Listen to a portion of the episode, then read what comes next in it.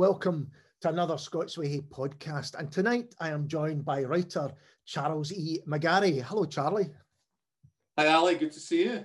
And you, and you. And we're going to talk mainly about the mystery of The Strange Piper, the third of the Leo Moran mysteries. But I'm sure we'll touch on so much more. I thought before we got into the book in specifics, let's talk about Leo Moran as a character, sure. because he's a character I absolutely love. And I'm really interested in how he came about.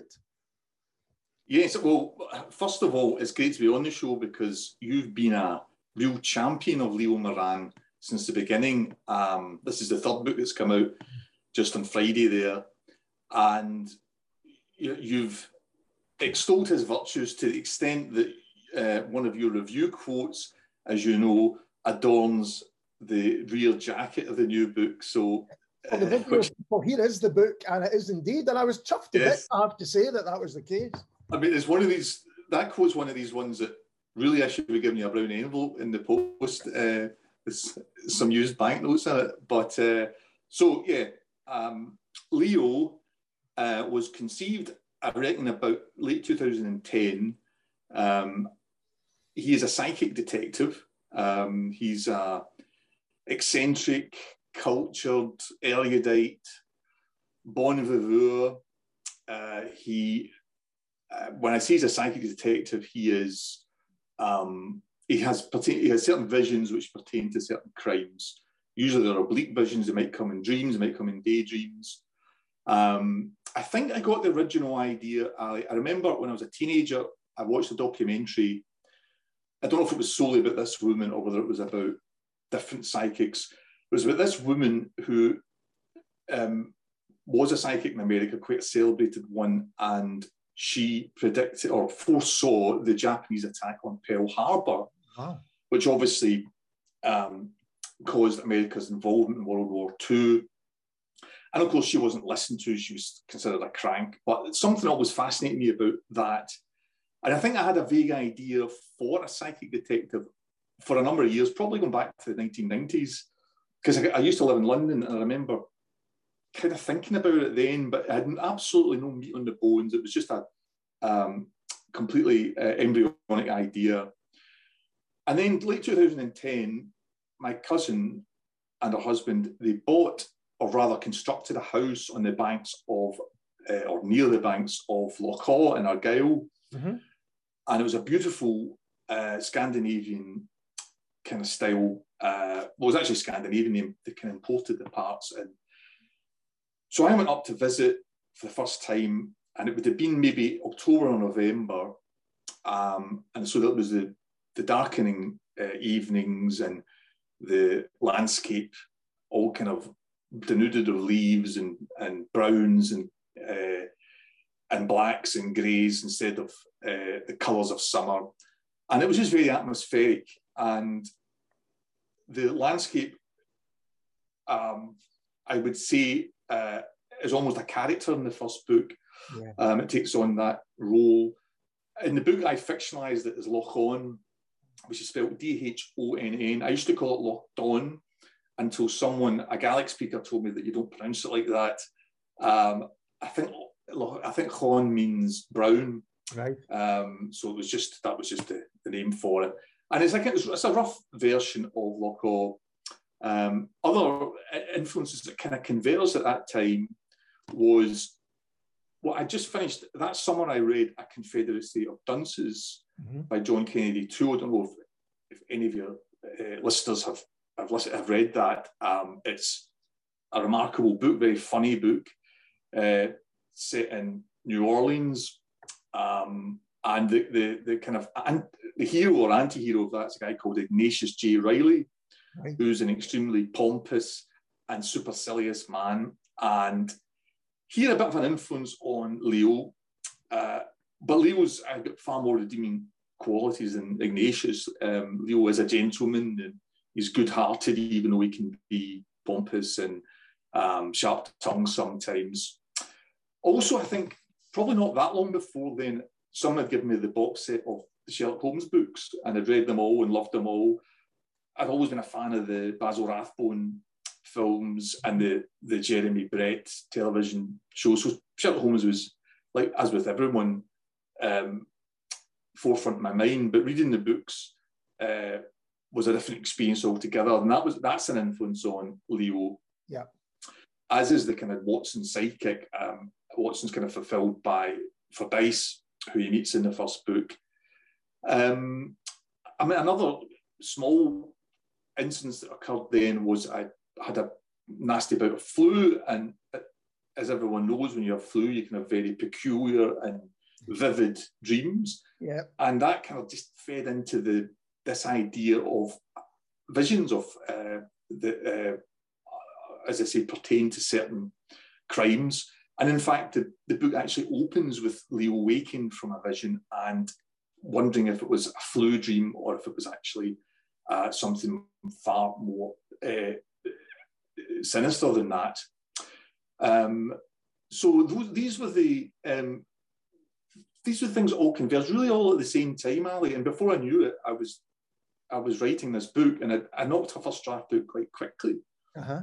Um, it, because of that, I think it needed rewrites and editorial work and everything else, and changed the order of some things. But really, the book didn't change that much from the first draft. Um, and uh, that was that was how it was all conceived. And were you always aware that it was going to be more than one book, that it was going to be a series. And the reason I ask is that it seems that in each book, you give away a little bit more about Leo's background and, and the things that have happened to him to make him the man he is.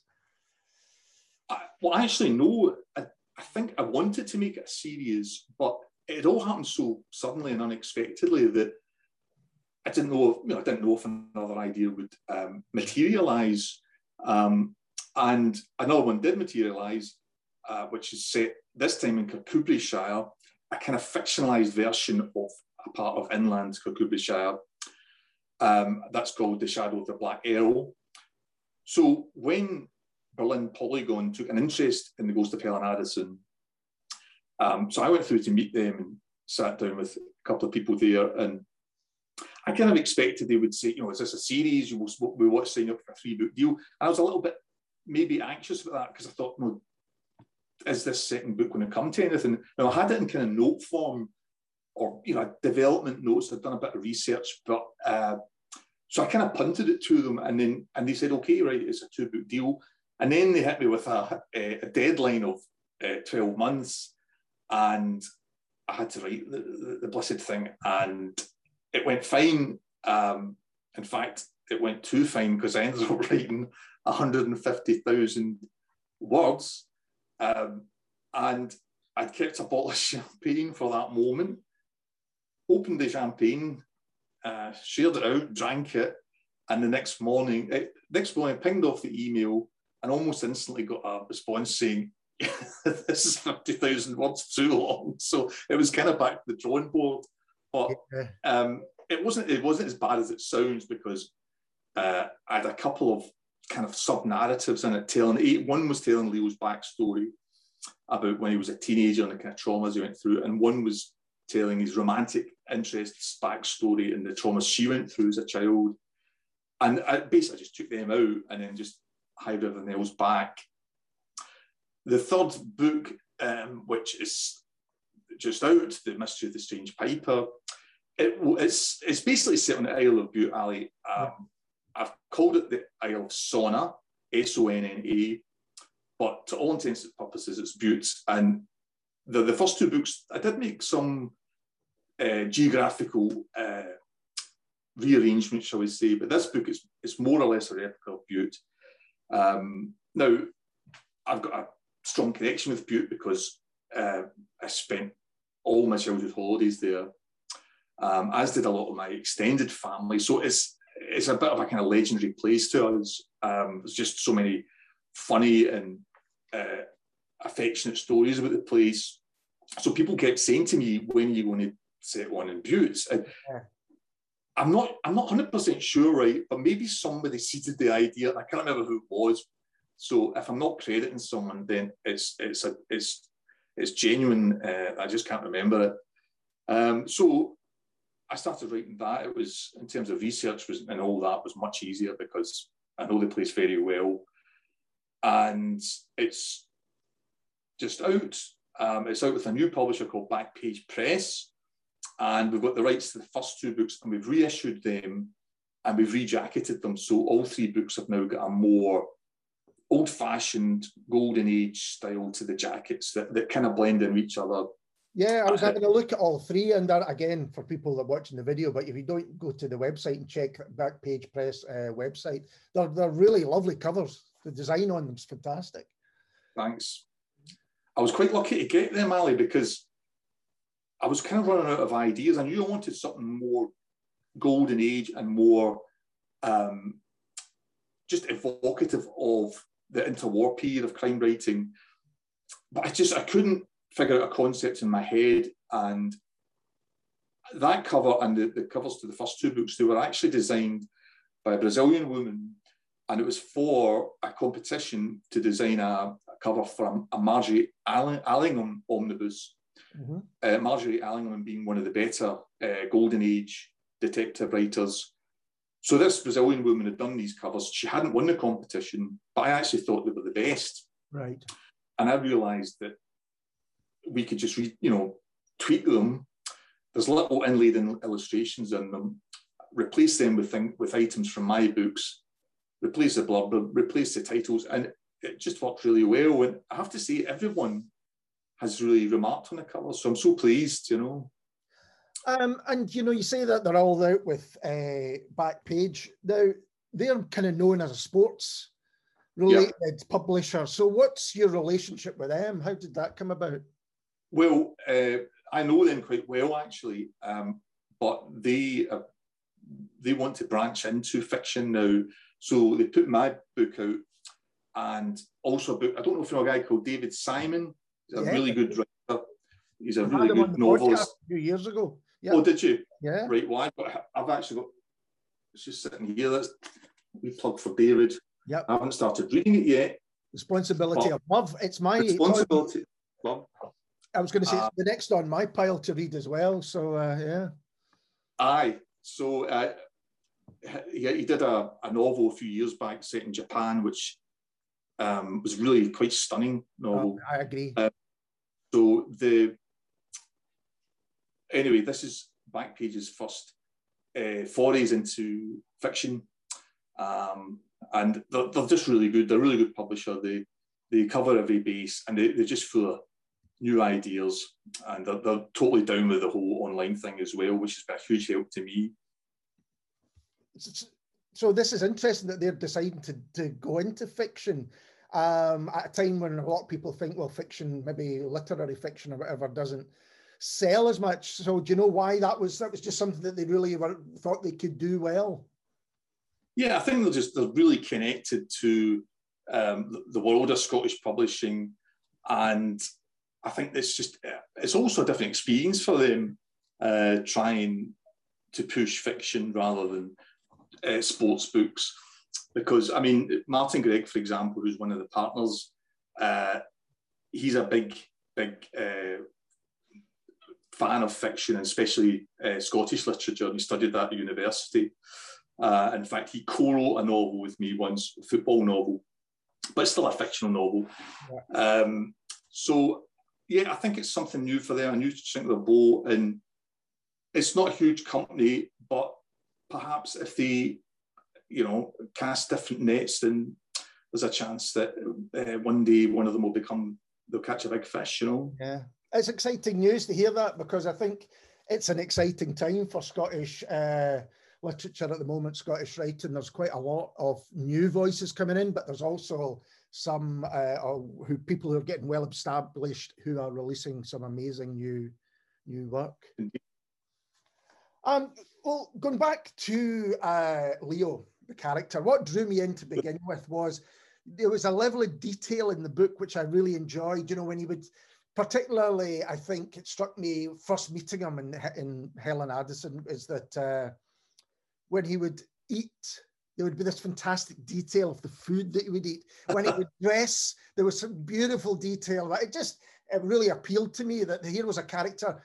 It's interesting you were saying about um, reading crime fiction from earlier last century. He feels like a man out of time often. Yes, and some readers have told me that sometimes they forget they're reading a book set in the in the current era, and then suddenly a, a mobile phone will ring or something, yeah. and they remember.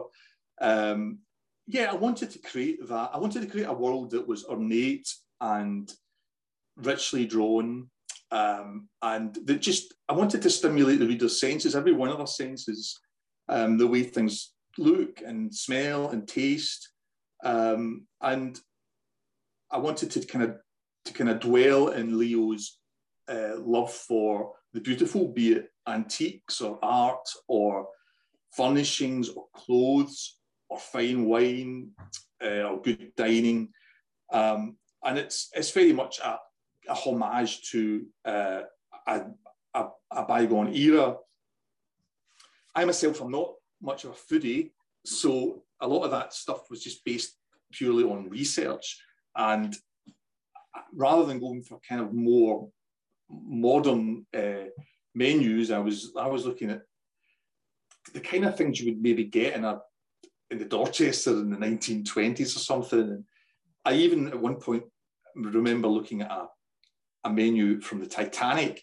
Um, so I think there's a couple of dishes from there uh, involved. But yeah, it was just to create a, an atmosphere, really, Ali. And uh, Leo's a very old-fashioned guy in his outlooks, and he's a something of an anachronism. And uh, the world he inhabits, uh, I, I, I, somewhat date it. Um, so I guess I, uh, I play around with uh, reality a little bit. Um, and some of the, the, you know the terms that he uses and um, you know people wouldn't really use them anymore people don't really refer to the radio as a wireless anymore or whatever else and they don't really say great Scott whenever they, are surprised by something. But I really enjoyed doing that. Yeah, because there's this sense that he is his own creation as well. Because it's not the back; he doesn't get the background you'd expect. This he's deliberately kind of changed who he is as a kind of almost like a, a an armor, it's a protection because of something. Yes. Yeah. Yeah. I mean, I think I described in the second book that uh, it's as though he lives inside his own movie um, he almost lives his life as always a character in a film. Um, we find out in the third book uh, that uh, the reason that he underwent this transformation, he was actually brought up in a working class area. Um, like many working class kids, his parents uh, educated him at home, you know, in, in the sense of um, encouraging him to read and uh, appreciate music or whatever else. Um, but Leo kind of took that and ran with it. Yeah. And he, in some ways, he was rejecting the culture that the working class culture that he that spawned him. And the reason for that is it, it rejected him. Um, the reasons for which are, are explained in detail. Um, but he was falsely kind of suspected of being involved in a very um, serious crime so there's a bit what you were saying there about kind of man out of time and, and, and who he is. There's a bit in the book. If you don't mind, I'll read your own book to you, which, kind of, which kind of struck me. Uh, and it's a conversation between him and his friend Troughton. It's maybe not the right word, but certainly someone who he knew at that period you're talking about when he was at university and and and kind of they do have similar uh, outlooks. And uh, Trout at one point says Yes, this is not the age of beauty, Moran. This is the age of vulgarity. The lower appetites now unashamedly take precedence, and meanwhile, ugliness abounds. And then Moran says, There's always been ugliness, boorishness, banality. Yes, but previously there was something to compare it with, an ideal that was widely exalted. And they go on to discuss, you know, mm-hmm. the nature of truth and, and how things are. And it, that kind of gets to the heart of what you're saying, isn't it, from his world outlook? Yes, um, the, it's easy to um, eulogize the past, but there was a lot of things wrong in the past, and maybe in the kind of era that Leo would have wanted to have lived in, and that's undoubtedly true. There's a, a lot of things living in today that are far better, um, not least in terms of things like equal rights, for example. His his point of view and the one he's discussing with Troughton there, it's it is a kind of aesthetic point of view, isn't it? It's about um, I, I mean, what you're talking about might have hid some terrible things in the past, but there was this front. You know, one thing that characterised the past was there was a lot of hypocrisy. You know, a lot of yeah. people, um, you know, we, we presented a certain kind of uh, moral uh, order, but people didn't really live up to it. Um, and you're you are better off just being more honest with things. But I think that the um, the, the the beauty and the aesthetic aspects. There's a there's a museum in Bilbao which I went to a few years ago. I'm not talking about the Guggenheim, right. uh, but it's I think it's a museum of fine arts, and it, the it's not it's not the big the biggest museum. There's maybe three floors. You start I started at the top, worked my way down, and it was like working your way down in time. Yeah, and it was it eventually ended up in the present day in terms of um, the uh, the genius of the artworks, and it was like a descent into hell. I mean, it was it was going from truly beautiful uh, artwork uh, from religious art through to um, impressionists and then through into modern art, and it just got uglier and uglier. And I think a lot of that's to do with what happened in the 20th century and how the uh, certainly the European consciousness changed uh, because the storm had happened and Auschwitz had happened, mm. and you know the dalliance with uh, nuclear Armageddon had happened, and I think that um, maybe our brains were f- a bit better furnished uh, before all that stuff went down. Maybe there was.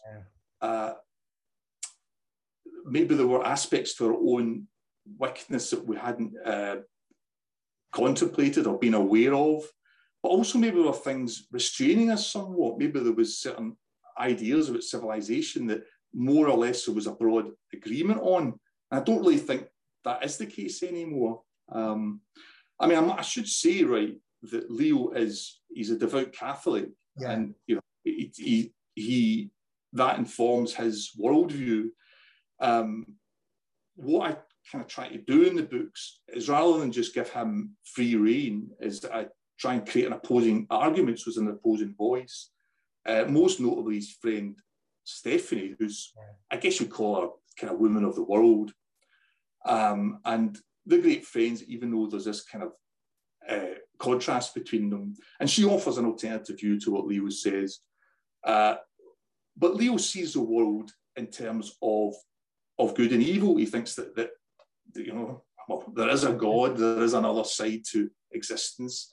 Yeah. Um, that and that his visions is somehow tuning into that other side.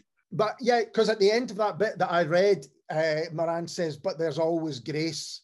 You know that that's the, the there yeah. always grace, and I think it's interesting if we talk about what um, appears to be kind of supernatural aspects of the books, um, but actually he wouldn't see it supernatural, would he? He would see it as more oh, something that's more religious than than you know, yeah. I mean, horror or something like that. Yeah, I mean, someone once said that um, there is no supernatural. There's just natural. You know, the supernatural. What we would deem the supernatural is just the normal order of things. Um, I suppose uh, what, what I wanted to create in these books was a meaningful universe, a universe with a meaning at the heart of it. And I think a lot of crime fiction, I, I like a lot of this type of fiction, but it can wear you down a bit when it, it is, it can be very bleak. Um, and I wanted to have, even though terrible things happen, that there's a, a definitive kind of moral um, aspect to it. Um, the, the use of the supernatural in the books um, it's a kind of gothic uh, device that I use. It's um, and I, what I what I tried to do, Ali. I think in the first book when I wrote the first draft, it was pretty much a straight. Yes, this has got a supernatural side to it, um, and you can take that as read. And then I, when one of my rewrites, I tried to kind of um, blunt that a little bit or, or fudge that a little bit, and therefore Leo would become the character who, who believed that some of the things that had unfolded were uh, to do with the supernatural. And then the policeman, who's a guy called D.I. Lang, who's a, a good man, um, but he's just a, you know, he's a materialist man. He's a, a quintessentially pragmatic man. He disagrees with Leo about that, and he actually expounds his own um, credible uh, theory of events. The same dichotomy exists in the other two uh, books, two and three as well, uh, in that there's um, events that happen that could be a trick of the light or there could be something else. And Leo tends to take the something else view.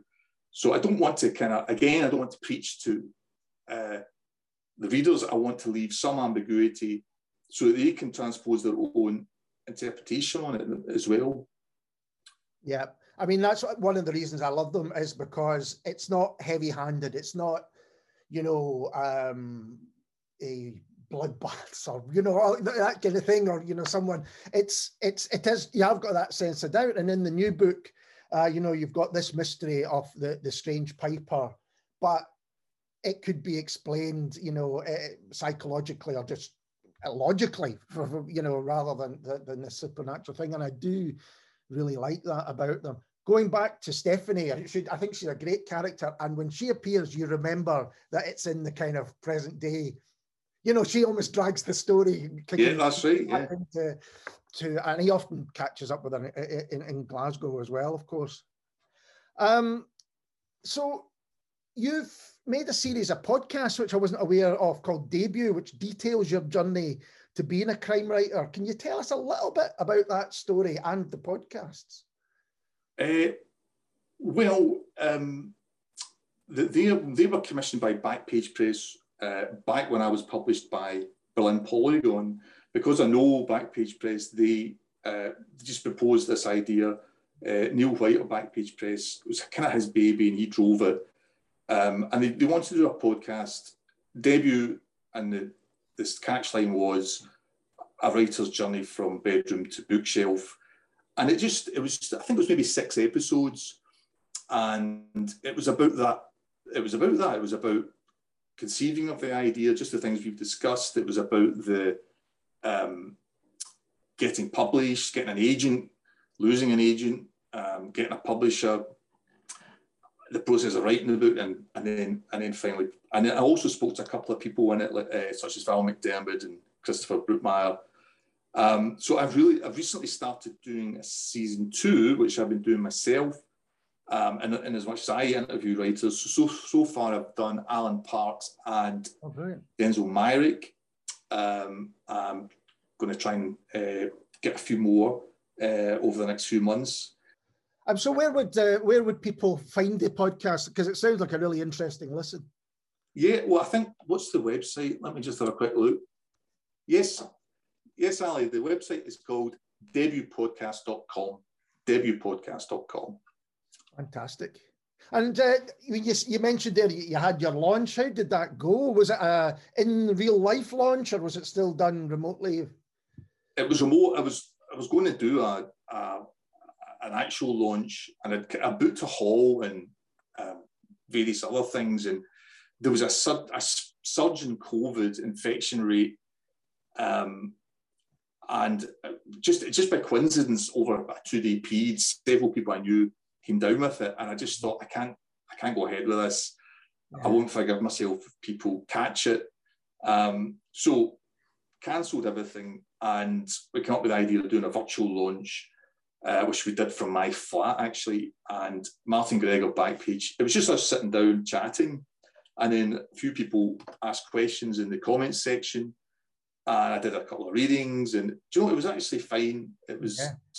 it was okay, and uh, um, yeah, uh, I, I, quite enjoyed it actually. It was, it was, something a bit bizarre about not having any response from yeah. an audience, and uh, you know, is this thing working? Is it actually going out? You know, exactly. What's someone yeah, a thumbs up if it, if it was working? You know, so but it was fine. You know, it's.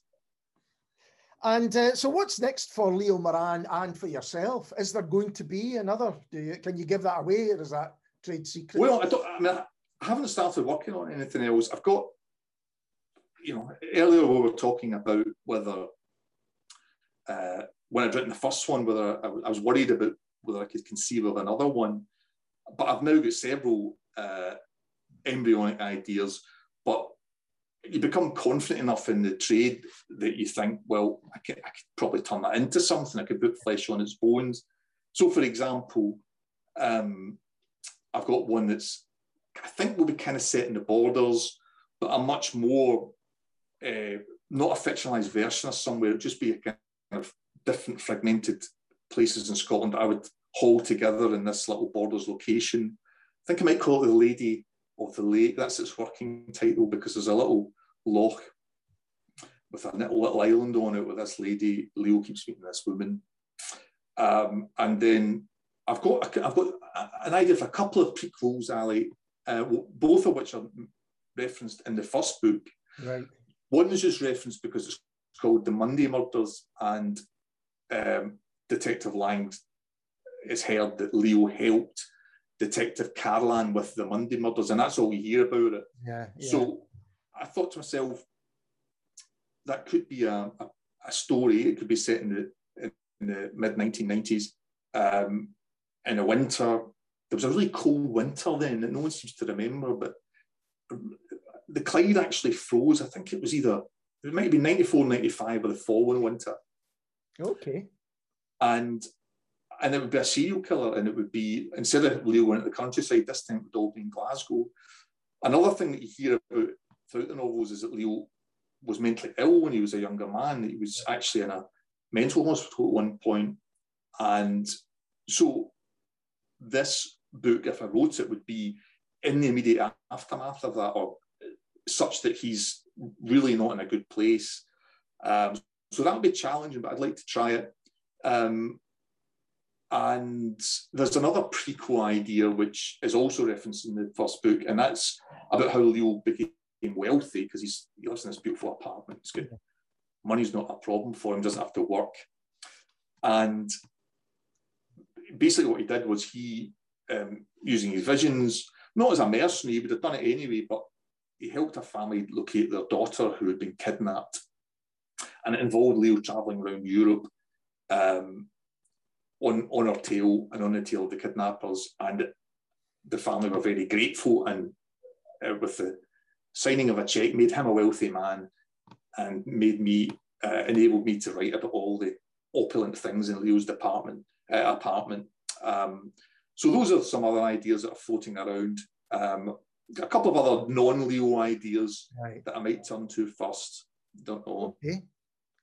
I love the idea of the, the, the young Leo, like the young Sherlock or something like that. Uh, like a great idea. Yeah, well, I, I, the, I don't know if you're a fan of Inspector Morse. I always liked it, and I came up with this idea: a young Inspector Morse. Um, oh, they need to make one of it. It could be set in the '60s, and then next minute Endeavour popped up on the telly. You know, like, yeah. that was my idea. Probably a hundred thousand other people had it. You know. Uh, but you've got your character, it's all set there, and I certainly, for one, would love to hear more about the younger version and why he becomes the, the man that he does. Yes.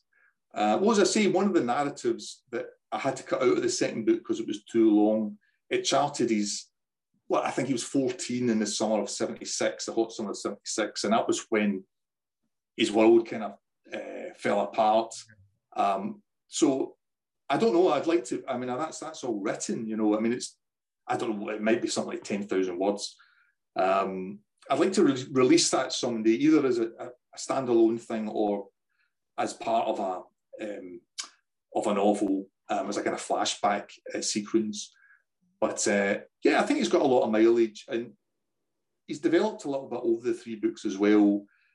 I mean, not massively, um, because to some extent your detective has to be a an anchor to a series, but he's evolved a bit, and it'd be interesting to see what he what he does in the future and how he became the man he is.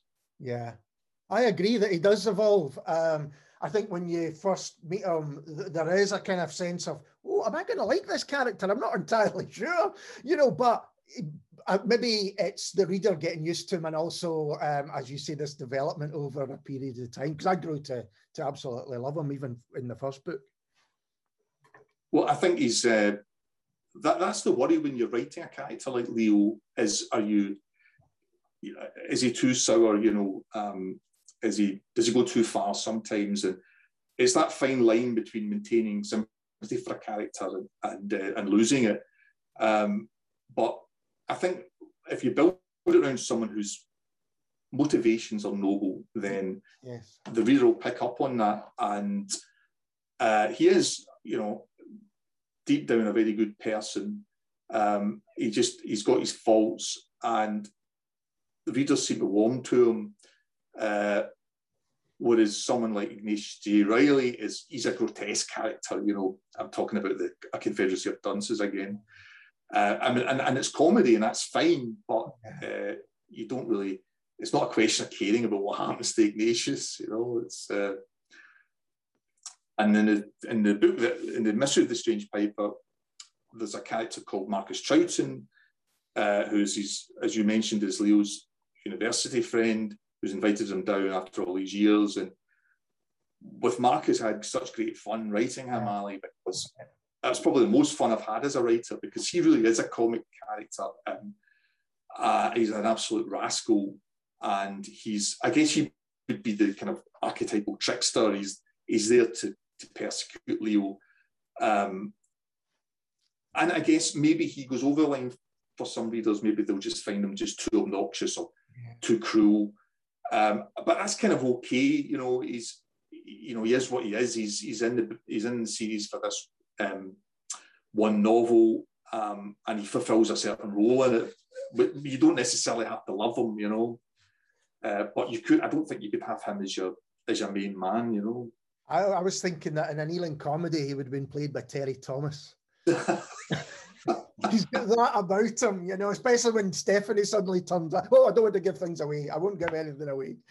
Well, Charlie, think, uh-huh.